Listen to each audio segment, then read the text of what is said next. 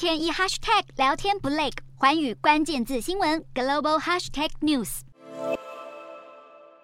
中国海警船发射水炮横切航道，危险逼近菲律宾补给船。这是发生在五日的最新一起非中南海对峙，再度凸显了中国对邻国航行安全构成直接威胁。根据菲方声明，遭中国海警驱离的补给船正前往仁爱暗沙，为驻守当地的马德雷山号官兵运送物资，不料中途却被阻挠，未能完成任务。菲国海巡队西菲律宾海发言人塔瑞耶拉发文谴责中国无视船员安危，且违反联合国海洋法公约以及南海裁决等国际法。结果，中国海警局却反控菲方携带非法物资闯入中国领海，中方依法实施必要管控。美国国务院发言人米勒随即发文抨击中国船只射水炮，采取不安全拦截的鲁莽行动，干扰菲律宾合法航行公海的权利。米勒重申，要是任何国家对菲国公务船、飞机、军队发动武力攻击，华府将援引美菲共同防御条约第四条启动防御承诺。随后，加拿大、日本等国驻菲大使馆也相继发表声明，谴责北京对邻国胁迫、挑战区域安全，推升误判冲突风险。